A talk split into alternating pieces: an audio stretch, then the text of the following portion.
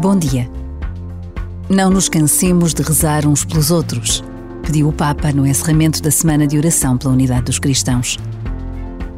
Em cada dia que começa, podemos trazer ao coração este pedido, de não nos cansarmos de rezar uns pelos outros e uns com os outros. Este uns pelos outros pode ser entendido como um pedido pelos que estão longe, mas também pelos que estão ao nosso lado, em nossas casas, nos nossos locais de trabalho.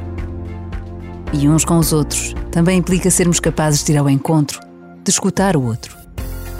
Por vezes, basta a pausa de um minuto para estarmos juntos em oração.